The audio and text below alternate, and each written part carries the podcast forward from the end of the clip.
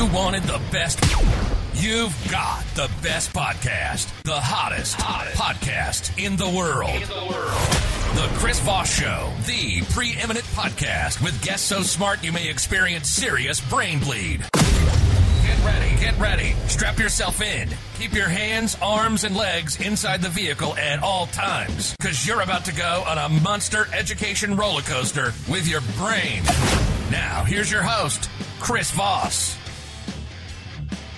Hi, this is Voss here from thechrisvossshow.com, thechrisvossshow.com. Hey, we're coming here with another great podcast. We certainly appreciate you guys tuning in. You guys know the drill. If you're new here, go to youtube.com/Chris Voss, hit the bell notification button. Go to goodreads.com/Chris Voss, see everything we're reading and reviewing over there. Also, go to our other things on LinkedIn, Facebook, Instagram, Twitter. Subscribe to the LinkedIn newsletter. It's killing over there in our big 132,000 group on LinkedIn.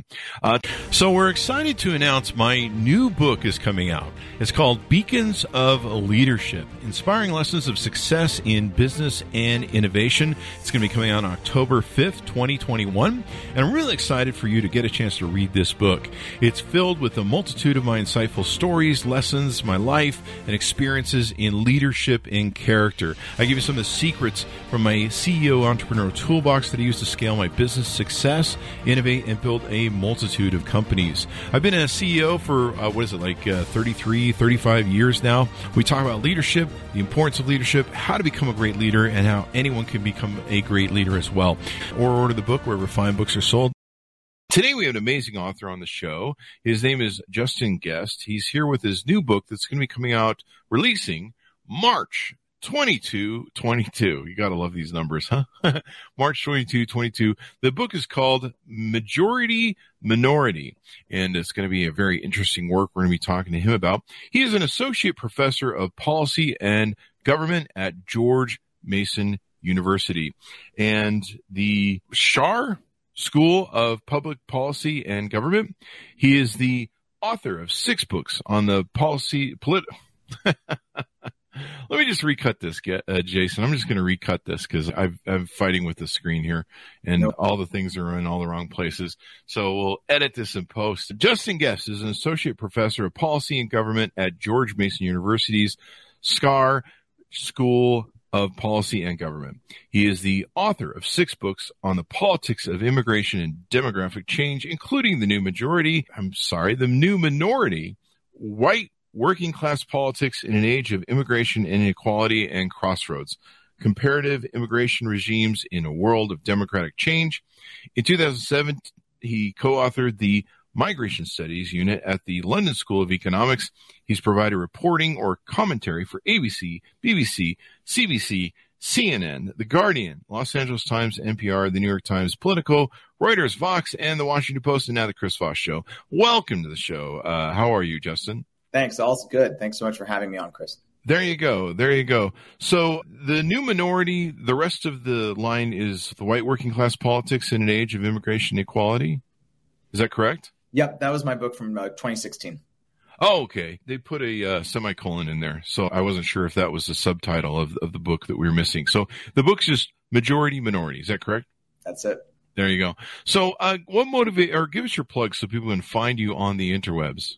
Oh, sure. Well, they're welcome to check out my personal website, which is just my name, Justin Gest, Gest.com. They can also follow me on Twitter, which is just @ Justin Gest. And then you can Google me. It's an open sewer. Everything is on there. There you go. So what motivated you want to write this book? So in many ways, actually, it was that first book that you mentioned, that earlier book, The New Minority, which was all about white working class politics and the politics of nativism, populism, backlash. It was a fascinating subject matter to study, to really understand what's at the sort of core of this populist turn in transatlantic politics right now. And one of the key findings, I think, was the specter of demographic change, the way countries are shifting. It really was a sort of shadow that hung over the politics of white working class people. And I think of just American politics more broadly and European politics too. And so I wanted to really just better investigate how societies respond to demographic change. And is there a good way? Is there a bad way? And what pivots our societies towards conflict or away from conflict and closer to coexistence?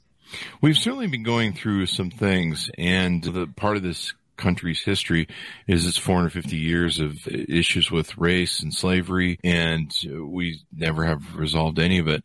Right now, we're kind of at this crossroads where it seems like we have two political parties, one that is fighting the fact that, I think it's 10 to 20 years, you'll correct me here, I'm sure, white people will be a minority for the very first time in this country, and that seems to be causing a lot of disruptions of power. One party seems to embrace the progressiveness of it, and like, what's that old line from the country? No country from old men. You can't stop what's coming. That's vanity. And the other one is clawing and fighting to keep power no matter what it is. That's kind of my opinion or take on it. What do you think about that? Yeah, I think that that's a reasonably accurate way of looking at things. I think progressives in this country are pushing our population into the future. In many ways, I think faster than some Americans are comfortable with going.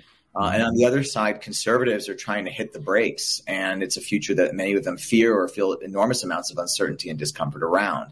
Mm-hmm. And what is that future? Well, a very important part of that future, a critical part of that future, is the demographic composition of the country. Mm-hmm.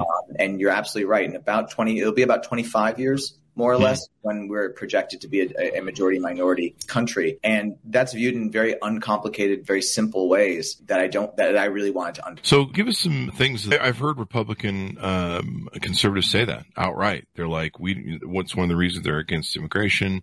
It's really a loss of power. I think some of it is racially based for some people, but it really is a loss of power and control, I think, maybe when it comes down to its core.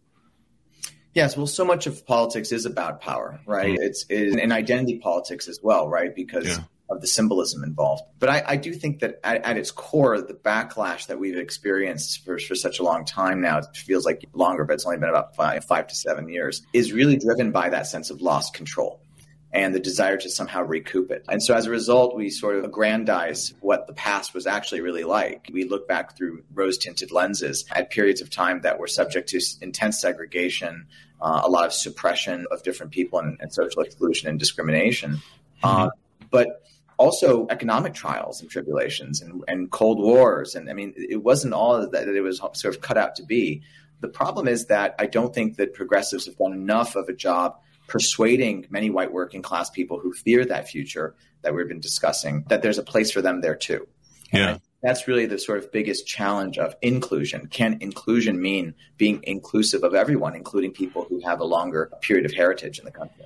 Yeah, I've heard this a lot of Republicans say, we treated them horribly for 450 years. When we become a minority, they're going to treat us badly when they were a majority. And you're like, that's a really awful way to think, but yeah, this is the way they think. So what are some aspects of the book that we should touch on and tease out? Sure. Well, I think that there's a lot of aspects. I mean, the book, I visit 6 different majority-minority societies because most people seem to think that the United States is experiencing this almost like a guinea pig. We're the first ones in the whole world who have ever had to go through this kind of milestone. But that's actually not right. There's a lot of other societies, well, not a lot, but there are a number of societies that have actually gone through this change before. And so I visit 6 of them, study them historically and also in the present, do a bunch of interview research on a variety of public officials up to the level of former prime ministers of countries to better understand how they transitioned and what they did right and what they really didn't do right. Mm-hmm.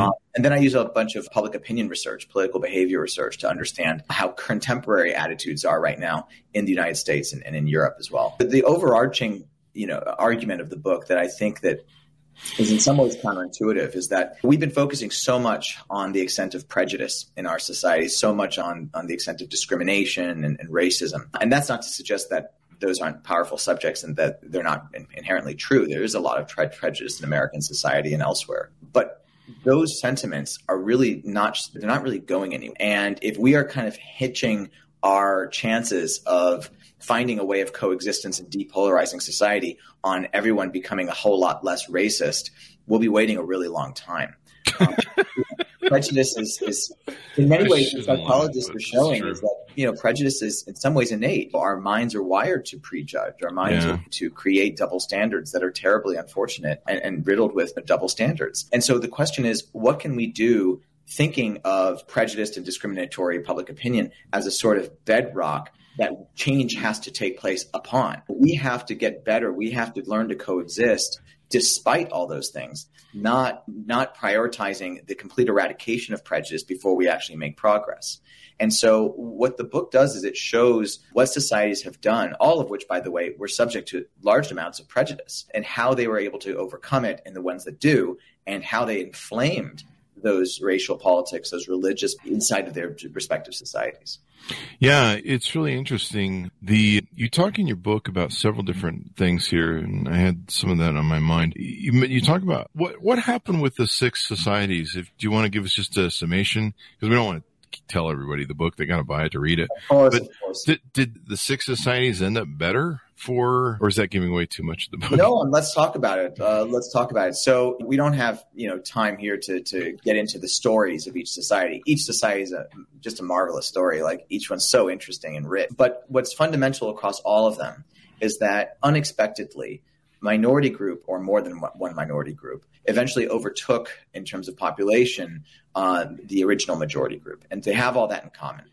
What happens after that is really a matter of governance, and they governed it differently. So I have six societies, two that are subject to a lot of suppression, social exclusion, places where the national identity effectively ignored part of the population. And that's Singapore, and that is Bahrain. Bahrain, you have a Chinese majority that does not ignore the minority groups. Quite the opposite. They actually acknowledge them quite a bit, but they keep them in their place with a lot of really discriminatory policy that sustain their demographic advantage. In Bahrain, it's much more overt. You have a society that is divided along sectarian lines of Islam. Then you have two societies that are democracies and that kind of resemble some of our politics at times in Trinidad and Tobago and Mauritius. All of these are island nations, and these two, they're split between people of African origin and Indian origin, and one group overtakes the other in each situation. And rather than have this sort of society that's characterized by suppression, instead these societies are characterized by just terrible tension, constant racialization of politics, legislative paralysis. Does that sound familiar? Yeah. And so they really struggled with this majority-minority shift. And the last two societies are familiar to us. One is historic New York, which actually used to have sovereign control over its immigration policy up until 1882. New York was able to control who came in and who they could deport. And that was true of all U.S. states until 1882, when immigration policy became federalized. And the majority-minority shift came with an enormous amount of Irish people, and then eventually Germans, Jews, Slavs, Italians, etc. And then in historic Hawaii, until 1898, Hawaii was a sovereign kingdom. It was actually annexed in 1893 in a bloodless coup. But before, it was its own country. It was independent, and it had its own immigration policy, and it was a majority-minority state. And we can learn a lot from these countries. What happened in those two places, New York and Hawaii, that makes them different from the other places is that they reconceptualized their nation. They reconceptualized who they were to adapt to what their population was. And that made them fundamentally different. And not everything's hunky-dory, and New York's not perfect today. And, of course, Hawaii was ultimately gobbled up by the United States. But the truth is that they certainly are a happier ending than we see in the other four countries. Does that include ours? Yeah, I mean, where we stand right now is really, I think, at a pivot point. I think that how we manage demographic change, how we govern, how we model what intergroup relations should be like in the next 10 to 20 years is going to be very determinant about what happens to us as a society, whether we pivot to conflict or coexistence. Yeah. And what's really interesting, you talk in the book about the real threat of immigration is not having enough of it. What was funny was this morning I put out on the newsletter an old episode we had with Matthew Iglesias, who used to be with Vox, his book, 1 Billion Americans, The Case for Thinking Bigger, which is ironic because you're probably going to go out tomorrow, this show, on the LinkedIn newsletter. And so talk to us about why that's important, because he really blew my mind with what he talked about in the book, and I'm sure you have the same. Yeah, well, look, in some ways, I'm a little bit more cautious, I think, than that. I think that we can't just hurl ourselves into enormous demographic change. In fact, what we see is that the backlash is intensified when Native populations feel like they've lost control over the direction of their society.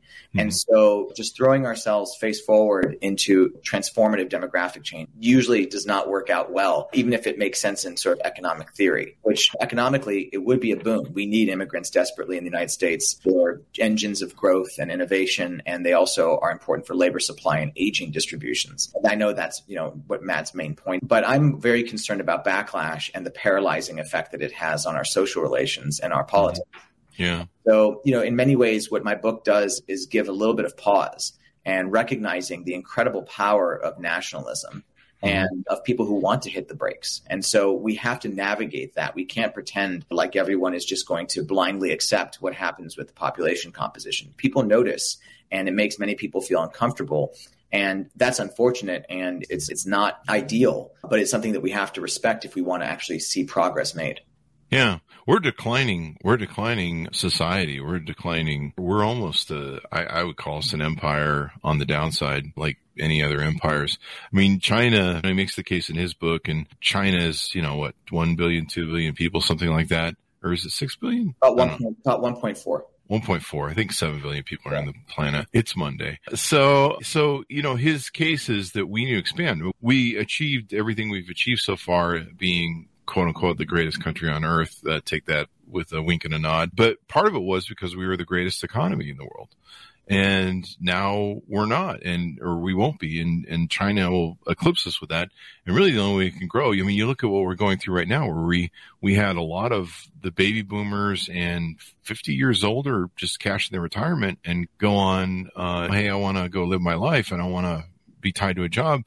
We certainly could use some immigrants to deal with some of the things we're doing. Everywhere in my town here in Utah, things have had to close early. 24-hour stores aren't open 24 hours anymore.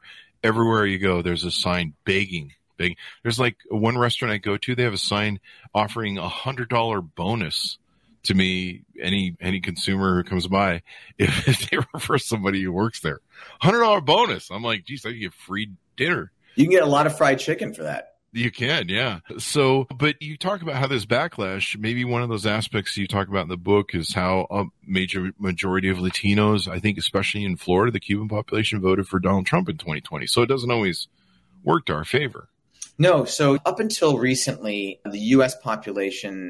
politics has been quite severely racialized, actually. Mm-hmm. So the Republican Party is better than 5 out of 6 white people. So the party is heavily white, skews a little older as well, more male and a lot more rural, which is precisely the areas of the country that are depopulating. The Democratic Party, you still have plenty of white people in the Democratic Party, but what you also have is that a sort of dominance among minority groups. The vast majority of minority groups are pro-democratic and lean democratic. And that wasn't always true. So in as recently as 2004, George W. Bush nearly split the Latino 4% to 56%. In 2000, the majority of Muslims in the United States supported the Republican Party. Wow. In 1992, George H.W. Bush won the majority of Asian American voters. It's not that the Democrats have always had this kind of stranglehold on the appeal to minority groups. Mm-hmm. It's just that our identity politics have pushed us this way. If you're a Latino in the United States right now, if you're a black person or a Muslim, you probably feel vilified in certain circles or in certain political rhetoric. So I think this is a relatively recent phenomenon. Mm-hmm. But what we are seeing is that's beginning to change a little bit on the margins with Latinos. The results from the most recent general election in South Texas and South Florida, where you have a large number of South Americans in South Florida, and you have a large number of Tejanos or Texicans, if you will, in South Texas. These populations are starting to lean more and more Republican. That's not necessarily going to suggest that Latinos in Arizona or California or New York are going to do the same, but it is significant nonetheless. I recently wrote an op-ed for CNN Opinion about this, arguing that what we're really seeing is not the way the way Latinos are seeing the Republicans or Democratic parties is different now. No, what's different is actually the way that they see themselves. Mm. Many Latinos are beginning to see themselves and self-identify as white. And so they're actually converging on the sort of white nationalist politics that we're seeing come out of the popular right now. That would explain. After Donald Trump was elected for 4 or 5 years, I watched Latinos, and there was like the Latinos for Trump group. And I would watch them say, I watched their interviews, and they would be like, no, we shouldn't have, Mexicans shouldn't be able to come here. And the people would be like, yeah, but didn't you come here illegally and then gain citizenship? And they'd be like, yeah, but we don't need more people here because it's kind of that they're taking off of my plate sort of mentality, or not in my backyard, maybe. I don't know if that's the right thing. But basically, in immigration, they call it shut the door behind you. But actually what we see really in South Texas in particular is really fascinating, because Tejano largely did not come without papers to the United States.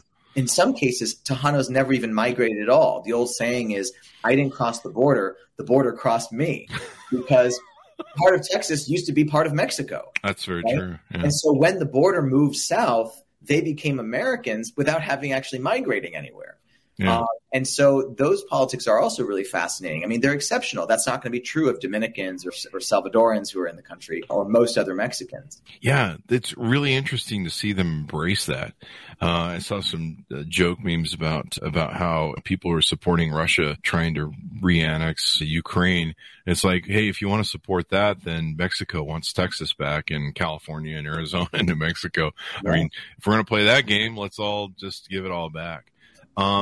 But yeah, it's really interesting, but they really see themselves as white. Is it because they feel they're American? Is that what trips that over? To some degree, there's some degree of assimilation, of integration that's taking place. But also remember that on U.S. census forms, we asked two questions. This is the Department of Commerce, the Census Bureau, the same ones predicting the majority minority shift. They ask, what is your ethnicity? And when they ask your ethnicity, you have two choices. You are Hispanic or non-Hispanic, right? And so they will choose the Hispanic option because they are indeed Hispanics. But then the second question is race. And there is no Hispanic option for race because it's viewed as an ethnicity. Oh. And so faced with the choice of whether you are black, white, Asian, or Native Pacific Islander or Native American, 60% of U.S. Latinos opt for white. And it might be a matter of just affinity, even if from the complexion of their skin, they may not be as white as Donald Trump is, but they identify as white, and it makes sense. You're less likely to be discriminated against if you're thought of as white. You're maybe less likely to be excluded socially, or whatever is on your mind. There's some degree of aspiration towards whiteness, which has always been part of the American mainstream mostly for the worse. But then also one thing that's worth bearing in mind is that we think that the United States is a very racialized society, but actually, Latin American countries are terribly racialized. Poverty is terribly racialized. There are hierarchies of skin color, of color tone. Yeah. So in their countries, in Latin Americans' countries, people are acutely of colorism. And when they come to the United States, many migrants, thought of themselves as rather light-skinned relative to the indigenous population or the Afro-Caribbean or Afro-Latino populations in their home countries. And so when they come here and are told that you're brown, that's news to them. And so many of these folks may have already arrived thinking that they were always white. And frankly, it's hard to argue with them because many of them actually have European heritage, which is conventionally associated with whiteness. Many of them have ancestors just 2 or 3 generations ago that came to Colombia or Argentina or even Mexico from Germany, from Spain, from Italy, from France. So they are about as white as any other American who came from those countries of origin. And so racial politics are just filled with these complexities and subjectivities. And ultimately, people have a lot of control over how they self-identify. Wow. That explains everything. You've answered the question. I've been wandering around for 4 or 5 years going, what the hell? And but that does explain on the Census Bureau, because I never really thought of it that way. So do you think it sounds like we can never really get rid of racial judgment, racial problems? I know black people have the same thing where they discriminate based on the variation in color of the darkness of their skin to each other, which is I found that when I first discovered that, I was like, seriously? But do we just have to learn to live with it, or are we ever going to beat racism? We have to stop making our national identity contingent on race at all. Yeah. I mean, we just have to accept the fact that our society is highly diverse, but none of it is actually material to belong. And that's the bottom line. We have to, I suppose our biggest problem is the politicians. I remember there's this great there's this great picture of, it's a drawing, a political cartoon, and it shows like a rich guy who looks like Rupert Murdoch, and he's got like a whole pile of coins in front of him, giant pile. And then there's a worker who's clearly a blue collar worker who's got like one or two coins on his plate. And then there's an immigrant, and the rich guy is saying, hey, that immigrant guy is stealing all your money from you, when really it's and this is a trope that's as old as the beginning of man, is politicians have been using this thing of the immigrant's always the one who's stealing from you. Meanwhile, the rich get richer, the poor get poorer. They're gaming the laws. They're gaming all sorts of different ways that they can use to avoid taxes, et cetera, et cetera. So do we just have to get wiser as a populace and go, hey, don't play identity politics with us anymore? Well, I do think that there's a place for calling out politicians who are trying to divide us. Yeah. I think that the more political opponents and social movements actually call people out when they are trying to use race, ethnicity, religion, gender, sexuality as a way of dividing us against each other for mm-hmm. short-term electoral reasons to just win an election, we should call them out for that and say, look, this person is trying to distract you with identity politics from what really matters. And what really matters is your wages, your employment, your access to healthcare, climate change, whatever it is that's on your mind, crime waves, whatever else you should be really worried about. These kinds of politics are absolutely distracting. It's keeping me in business because I study these things, but I would much prefer a world where our politics are not as subject to identity. Fortunately, there are very few points in history where we can really claim that outside of authoritarian and socialist regimes. So we need to craft something new. We're trying to do something revolutionary here. If we're trying to build a society that's driven through a civic identity rather than an ethnic or religious identity. And the one thing you talk about is self-identified Republicans change their opinions when they listen to Sean Hannity. What does that mean?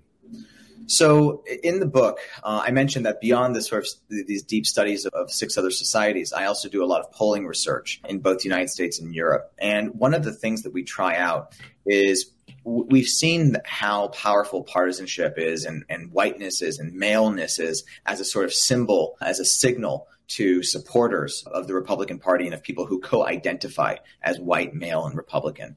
Mm-hmm. And what we wanted to test was, what is the effect of having someone who you co-identify with telling you something that you naturally are inclined to disagree with? What is the effect of them saying it all of a sudden? So it's almost like a Nixon to China situation, where imagine Barack Obama for Democrats, for those of your listeners who are Democrats, imagine if you're a really big fan of the Obama family, and all of a sudden the Obama family, listen, I've thought a lot about it, and actually coal isn't that bad.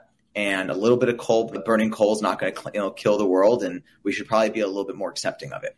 Now, that's anathema to most Democrats, surely. But when the Obama family endorses it, it actually makes people open their ears to it and consider it. On the flip side, what we wanted to try out is what would happen if someone who is a hardcore Trumpist like Sean Hannity were to endorse a much more moderate approach towards immigration reform, granting citizenship to the undocumented, trying to have a much more open policy towards immigrants. Mm-hmm. And to our surprise, and it was a very pleasant surprise, he moves the needle. People like Sean Hannity and other white male Republicans that we tested out were able to move the needle on a political attitude that is actually almost hardwired into the Republican Party right now.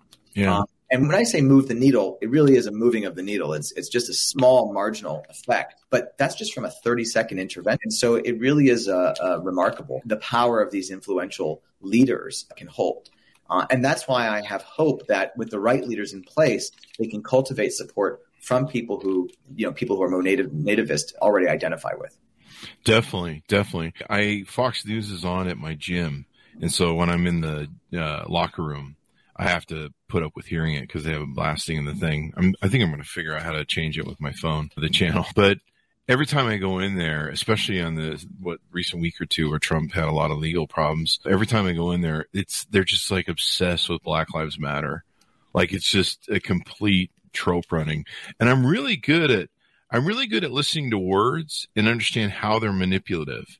And they're really good at like being able to deliver stuff and putting all the right trope words and code words in, and like even when they do interviews that they claim to be very down the middle or something, or an interview, you'll see, especially Tucker Carlson is good at this. He's like good at injecting words. And even the person that they're usually interviewing doesn't catch what the messaging he's really trying to send. And he's really good at messaging, and not in a healthy way for the country. But that really goes by a lot of people. And yeah, the power of Fox News and its ability to just turn these people into zombies. What's interesting to me is you see the same thing, from what I understand, going on in Russia right now. A lot of the old people who are the Fox News type demo in Russia believe the TV shows that are telling them that, oh, Ukraine is some sort of bad actor and we have to do this. And they're believing the lie. And yeah, so like somehow we've got to get rid of that media, or I don't know how we deal with that media. No, we can't get rid of it, Chris. We've got to succeed despite their presence. They're not going anywhere. We need to find ways to reach people in a way that disarms what propagandists and fear mongers are doing, because we can't just wish them away. And in fact, actually, what I would actually say, I'd say something pretty counterintuitive. When you see Fox News on at your gym, listen, I would actually not change the channel. I would want to know what my fellow Americans are listening to, what they find persuasive, what mobilizes them. Because one of the real problems, I think, in racialized countries and polarized countries in particular, is that people stop listening to each other. Yeah, they're not having enough contact with one another. And so it's easier and easier to vilify the other side when we have no appreciation for how they're thinking. And we may find what they're thinking vile, and it may be based on falsehoods and completely, baseless. But it's beside the point to the one I'm making, which is that we need to understand what other people feel and show some degree of empathy if we're going to actually engage in some kind of movement towards coexistence. I think definitely empathy is more what we need. And yeah, you bring up a good point. I do learn a lot about what's going on. It helps me combat some of my communication and how I talk and what goes on. We need a society that's just smarter. This reminds me of the George Carlin quote: "Think of how stupid the average person is, and realize half of them are dumber." Somehow we need better education in this country. And of course, that's why we do the podcast and have people like you on. And hopefully we influence people to read books and learn more. And they don't even have to read books, although I would love it if they checked out the book, and I think they'll have to take time with it. But if they just want to kind of dip their toe in the water, that's why I write op-eds and commentary pieces. I just had one come out today in the Washington Post, and I mentioned my piece in CNN. But these pieces give folks an opportunity to sort of just get a little frozen yogurt taster before they decide to go for the whole ice cream cone. Yeah. I mean, we've had a lot of authors on. Eddie Glaude Jr. came on, and we did a show where we talked about race and stuff. And I had a lot of white people write me after the show and go, the way I saw you approach it and be open and not be defensive and be pliable to new ideas or different things that you could do, they go, that really changed my mind a lot of things. And so a lot of people do learn from these different avenues and venues, like what you're doing and what we're doing here. Anything more you want to touch on in the book before we go out? There's a lot in there, and I think I'll leave it to the imagination of your viewers and your listeners to explore some more. But what I will say is that this is the greatest social challenge that is facing our country and in the next generation. If we get this right, a lot of other good things follow. It's the bedrock of our politics. It's our population. It's who we are. So when we say we, the people, this is the we part. And we need to get that right, and everything else will fall into place. If we don't get it right, I think the stakes are really high here, and the consequences could be grave. And so it's a fun subject matter, and it's something that everyone can relate to, but it's something that I think we all need to take seriously. And if my book can be a sort of gateway into thinking about these things more seriously, then I'm thrilled. That's awesome. That's awesome, Sauce. Yeah, I mean, we really were faltering towards authoritarianism and fascism. Hopefully now, from what we've seen, the ugly side of it, and been reminded by history, unfortunately, it's sad that we have to learn from the ugliest parts of history, not the beautiful parts, if we learn anything at all, for that matter. But it sounds like an excellent book, great history lesson. And like I always say, the one thing man can learn from his history is man never learns from his history. So if you just stop doing that. I'm trying my best to see if we can push back on that. Definitely. Give us your plugs, Justin, as we go out. Sure. No worries. If you're interested in the book, it's called Majority Minority. It'll be out March 22nd from Oxford University Press. And it'll be at all major book sales. If you're more interested in the book, you can check it out on my website, which is Justin Gest. That's JustinGest.com. Or you can follow me on Twitter, which is @JustinGest. There you go. Thank you very much for coming on the show, Justin. With pleasure, Chris, anytime. There you go. And guys, read the book. Understand what's going on in our world and try and unite us instead of separate us. Go pick up the book. It's going to be coming out March 22, 2022. Majority Minority. And pick that up where fine books are sold. Don't go into those alleyways because you might get stabbed. Anyway, there'll be an audiobook soon enough. So you don't have to go into an alley. No more stabbing. That's we're against the stabbing. I don't know what that means. Find bookstores wherever they're sold. Also, to my audience, go to youtube.com/ChrisVoss, hit the bell notification button, go to LinkedIn, subscribe to the newsletter and our big group that's over there. All my groups on Facebook, LinkedIn, Twitter, Instagram, everywhere. Just search the Chris Voss Show. We're freaking everywhere. It's insane. And thanks for tuning in. Be good to each other. Stay safe. And we'll see you guys next time.